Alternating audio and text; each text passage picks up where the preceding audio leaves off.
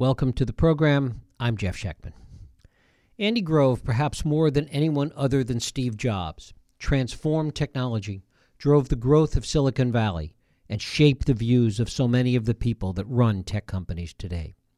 To say that he was the godfather of Silicon Valley would not be an understatement. Andy Grove passed away yesterday. He was one of the founders and the CEO of Intel Corporation, where he transformed the role of semiconductors from an obscure part of tech to almost a consumer product. He was also at the cutting edge of the computer and internet revolution. Back in 1996, 20 years ago, Grove wrote a book entitled Only the Paranoid Survive. It's still widely read and respected today. Upon the publication of that book in 96, I had the chance to speak with Andy Grove. At the time, Wi Fi didn't exist, high speed internet was still a dream, and networks were reserved only for the biggest of corporations. But it's clear from our conversation that Grove saw that key inflection points were coming. He foresaw the change that would bring the creative destruction that would result in so much of the change that is transforming the world today. Let's listen to a little of that conversation from 20 years ago with Andy Grove. We begin by him talking about some of the problems that Intel faced as a result of a scandal involving faulty chips that almost brought down the company. You give some examples in the book, particularly as it relates to Intel. For example, the problem that, that happened with the Pentium chip and how that was one of those turning points in terms of the company. Mm-hmm. Uh, that was a turning point that actually probably the inflection point happened earlier, but it was brought home to us by the public reaction that we had to that problem which was so much bigger than we thought it merited, that we really had to step back and think, why was there such a difference in viewpoint between ourselves and how the rest of the world looked at it? And we came to realize that largely due to our own efforts, we have become a consumer product company. Over many years, we have merchandised and marketed our technology to the consumer. And part of the success of that program was that the consumer looked to us for fulfilling their expectations about support, problem resolution, not to the computer manufacturer from whom they bought their computers. Moment of recognition, someplace in December of 1994, was when we crossed that particular strategic inflection point. Do you think that there's too much emphasis in the, in the media today and in the press today in terms of what goes on inside companies? I mean, you talk about the fact that there was a change that took place in terms of how Intel was perceived. I mean, the end user, the, the people that were buying the, your products, buying Intel's products, were other computer manufacturers, which then sold it to the end user, to the customer. But people have become so enamored with what goes on inside certain industries.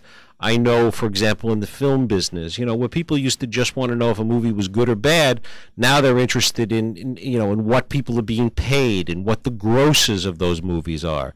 I mean, it seems to me when one looks what happened with, with Intel and this whole Pentium story, it's there. There seems to be a fascination the public has that that really is more dominant than it ever was with what goes on inside companies, the inside story, so that all companies, no matter how technical in certain glamour industries, their activity becomes too much fodder for the press. Really, you think this is a good trend or a bad trend? In as much as uh, the light of publicity has an impact on the conduct of your business is probably a good trend. Mm-hmm. Um, I think Intel has become a better company as a result of the public scrutiny. I wish we could have become a better company in a less painful way, mm-hmm. but all that exposure and all that scrutiny and all that criticism exposed a weakness in our philosophy and a weakness in our support structure that we have made major improvements on. So in this particular case, I think it was good. One of the things also that seems to be happening more and more, I'd like to get your take on this, it does seem to be more and more the case, is that so many high tech companies, so many companies in, in your business, the leaders of those companies, the entrepreneurs of those companies, seem to become celebrities in their own right. Um, I know that there was there's there's a talk show that in the past two or three weeks, I think, this is a television talk show, has had on as guests. I think Marc Andreessen was on, Jim Barksdale was on, Scott McNealy was on. I mean, all of these people seem to be becoming celebrities in their own right. It's either that or the issues that they are speaking about are becoming some uh, of some interest to the public at large. Technology is becoming mainstream of mainstream interest, and consequently, who else is going to talk about it but technologies themselves? So, and to the extent that technology is so integral to our lives, let let's talk for a second about what you see as perhaps within the industry at large. You know the uh, the uh, the next strategic inflection points. What are the next big changes that, that you see taking place? Certainly, the internet and all the talk about that right now seems to be top of the list in terms of, of, of where people are putting their attention. It is on top of my list too, Jeff. Mm-hmm. Uh, I think computing will be totally different when its simplest plain description is that every computer in every home and in every office is connected to every other computer in every home and every office and therefore whatever programs and data and information is available on any computer is available to all other computers, or theoretically at least available to all other computers.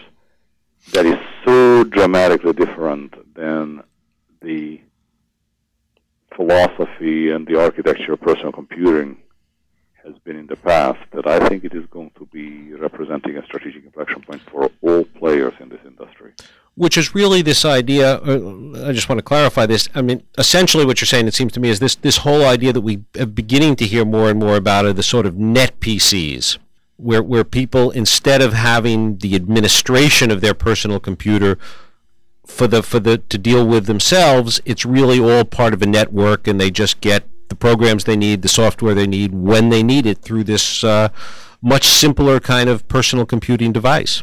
Provided provided, and it's a big provided, uh, they have the network strength, network capacity to make that software available to them in without undue delays, which is more or less the case in large companies and is not at all the case for consumers in the home.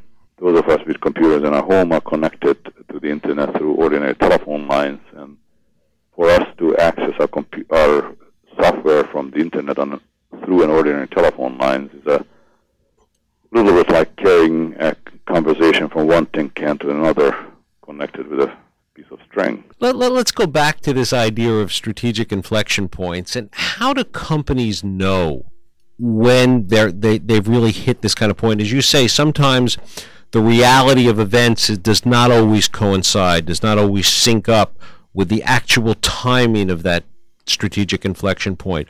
What are the things that managers and, and, and people need to be aware of and look out for? Well, for one thing, you never really know.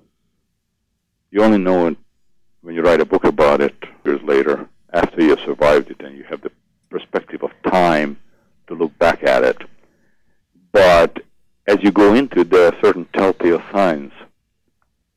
One thing that is, I found a very useful exercise is to ask myself or ask people that are involved in a discussion like this,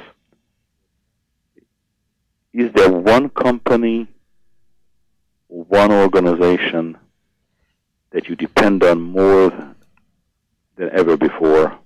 Did that change? Is the company you depend on different than the, com- than the company would have named a year ago?